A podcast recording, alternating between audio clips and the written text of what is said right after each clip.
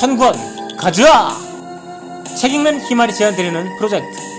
일주일에 두 권, 1년에 100권. 그렇게 10년 동안 천권을 목표로 오늘도 힘차게 출발합니다.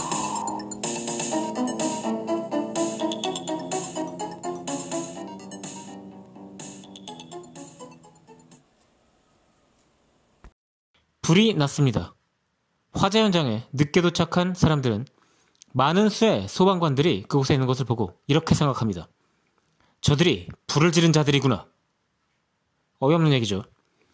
하지만 가설을 통각적으로 검증하는 것을 업으로 하는 의사들이 이런 생각을 하고 있다고 지방의 진실, 케톤의 발견이라는 책을 쓴 무네타 테츠오는 이야기합니다.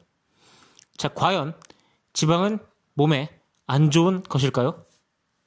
이 책을 읽고 한번 알아보도록 하겠습니다.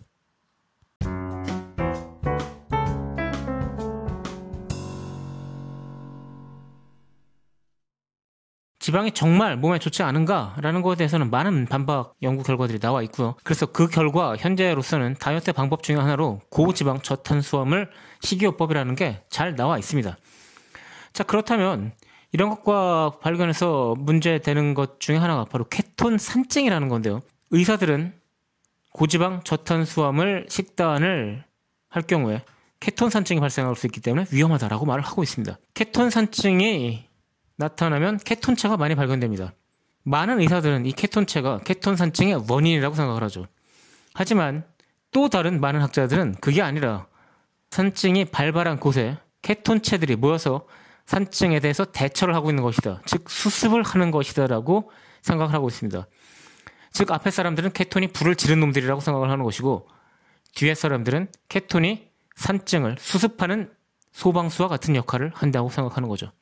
인슐린 부족으로 인해서 포도당 대사가 불가능한 상황이 됐을 때 이 산증이 발생하는데요. 케톤체가 스스로 에너지 대사를 하면서 포도당 대사가 불가능한 상태에서 몸을 구해낸 것이 바로 케톤 산증입니다. 지미 무어와 에릭 웨스트먼이 같이 쓴 지방을 태우는 몸이라는 책도 역시 같은 주장을 하고 있죠. 뭐 이외에도 케톤 산증에 대해서 내지는 어, 케톤 대사에 대해서 또 그리고 고지방 저탄수화물 식이요법에 대해서 옹호하고 있는 책, 연구 그리고 의사들은 아주 많습니다.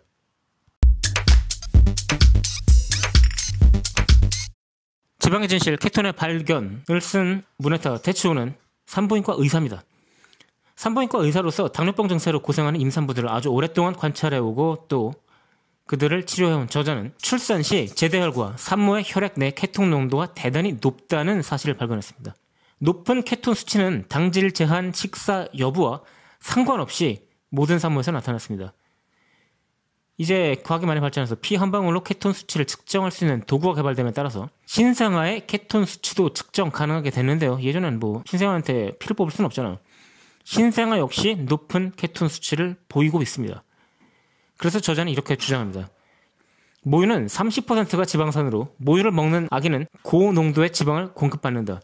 그러면 지방의 대사산물인 케톤체가 높은 수치로 나타나는 이유를 설명할 수 있다. 이렇게 말이죠. 저자는 더 나아가 피치 못할 사유로 중절하는 임산부의 양해를 구하고 육모의 케톤 수치를 측정했는데요. 자, 육모는 뭐겠습니까? 저 태반에 있는 조직입니다. 역시 케톤 수치가 높았다고 합니다. 임신 시작 단계부터 태아는 고농도 케톤 상태에 있다는 것이 발견된 거죠. 육모와 태반은 모체로부터 아기에게 영양이 전달되는 통로고요. 오랫동안 의학계는 전달되는 영양 물질이 포도당일 거라고 추측해 왔는데 저자 실험 결과 그렇지 않다는 걸 발견한 거죠. 육모와 태반의 혈당은 혈당 수치는 오히려 표준치를 밑돌았습니다. 케톤치만 고농도였던 거죠. 케톤 농도는 단순히 높은 게 아니라 정상치의 2, 30배에 이른다고 합니다. 즉, 모태에서 태아에게 전달되는 영양물질은 오랫동안 많은 사람들이 추측해왔던 것처럼 포도당이 아니라 바로 케톤이라는 거죠. 비슷한 얘기를 또 해볼까요? 달걀 아시죠? 달걀은 수분을 제외하면 40%가 지방이고 탄수화물은 거의 없습니다. 병아리가 달걀 속에서 포도당 대사를 해서 살아나와야 한다면 달걀에서 병아리가 살아나올 방법은 없죠. 자, 척추동물도 결국 어머니의 뱃속에서는 난생으로 태어난다고 봐야 됩니다. 인류도 태아 상태에서는 케톤 대사를 할 수밖에 없는 거죠. 그동안 케톤 대사는 위험한 상태라고 알려져 왔습니다. 몸이 비상 상태에서 긴급하게 돌리는 어떤 긴급 발전기 같은 거로 생각을 했죠. 포도당 대사가 불가능할 때 마지막 보루로서 에너지를 얻기 위해서 보조 엔진으로서 케톤 대사를 한다 이렇게 생각하는 거죠. 하지만 사실은 케톤 대사가 주 엔진이 아닐까 하는 생각을 하는 학자들이 늘고 있습니다. 인체에 혈당을 올리기 위한 호르몬은 다섯 가지나 존재하는데 혈당을 낮추는 호르몬은 인슐린 하나뿐입니다. 인류의 역사를 보면 사람들은 그동안 고혈당으로 위험한 사태는 만날 일이 거의 없었죠. 저혈당으로 위험한 사태만 만날 일이 있었기 때문에 인류의 이 몸은 고혈당 사태에 대비하는 호르몬 하나뿐이지만 저혈당 상태에 대비하는 호르몬은 다섯 가지나 되는 겁니다. 하지만 현대인들은 지금 오랫동안 인류들이 살아온 그런 환경과는 너무 다른 환경을 살고 있죠. 먹을 게 너무 많습니다.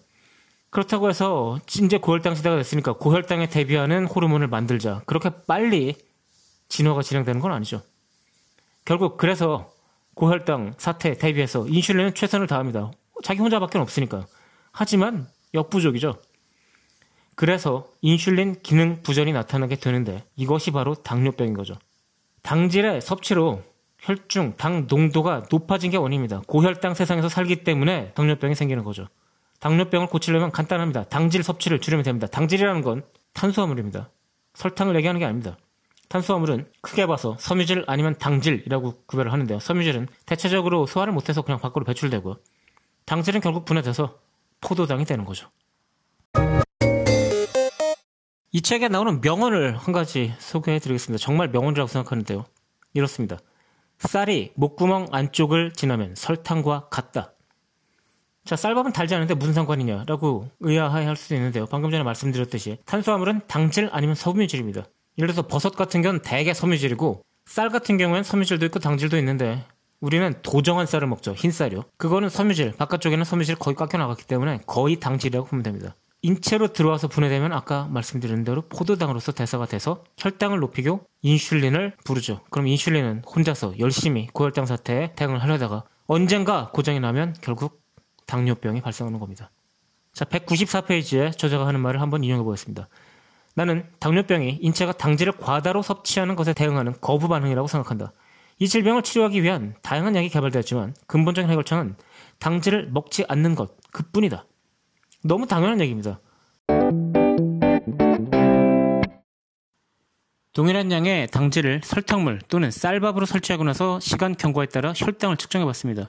설탕물은 마신 후 식후 30분에 하지만 쌀밥을 먹는 경우에 식후 60분에 혈당이 최대치가 됩니다. 자, 결과는 사실 예상 가능하죠. 설탕물은 빠르게 혈당이 오르고 빠르게 빠집니다. 하지만 쌀밥은 아주 꾸준하게 고혈당을 유지해 주죠. 또 한 가지 더 문제는 뭐냐 하면요. 설탕물을 마시는 게 얼마나 어렵습니까? 하지만 같은 분량의 당을 쌀밥으로 설치하는 건 너무 쉽다는 거죠. 여러 가지 반찬도 많이 있고 얼마든지 먹을 수 있으니까요. 밥 한 공기를 150g이라고 가정한다면 당질이 55g 정도 포함되어 있는데 이거는 각설탕으로 바꾸면 17개 분량이나 됩니다. 당류는 마약과 마찬가지로 도파민을 분비시켜서 쾌감을 느끼게 합니다. 즉 당질은 마약과 마찬가지로 중독을 일으킨다는 거죠. 자, 이 책에서 주장하고 있는 고지방 저탄수화물 식단이라는 건 저도 시도를 해봤고요. 사실 쉽지는 않습니다. 그런데 이제 많은 사람들이 케톤 대사를 할 때는 오히려 머리도 맑아지고 정말 건강에 여러 가지 이점이 있다고 주장을 하고 있고요. 뭐 예를 들면 Grain Brain을 쓴 데이빗 펄머터 같은 경우에는 고지방 저탄수화물 식사를 한다면 치매 같은 건 걱정하지 않아도 된다는 주장까지도 하고 있습니다. 고지방 저탄수화물 식사를 하려면 하루에 하루에 말입니다. 한 끼가 아닙니다.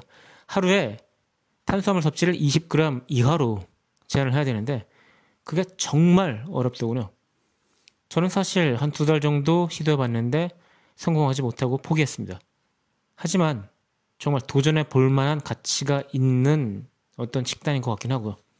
따라서 자신 있으신 분 아니면 정말 도전 정신이 충만하신 분들은 한번 도전해 보시는 것도 괜찮을 것 같습니다. 오늘 책 읽는 힘을 천권 가즈아 프로젝트는 문에타 태초 박사의 지방의 진실, 케톤의 발견 이 책에 대해서 별 5개 만점에서 4개를 드리면서 물러가도록 하겠습니다. 다음 시간에 뵙겠습니다.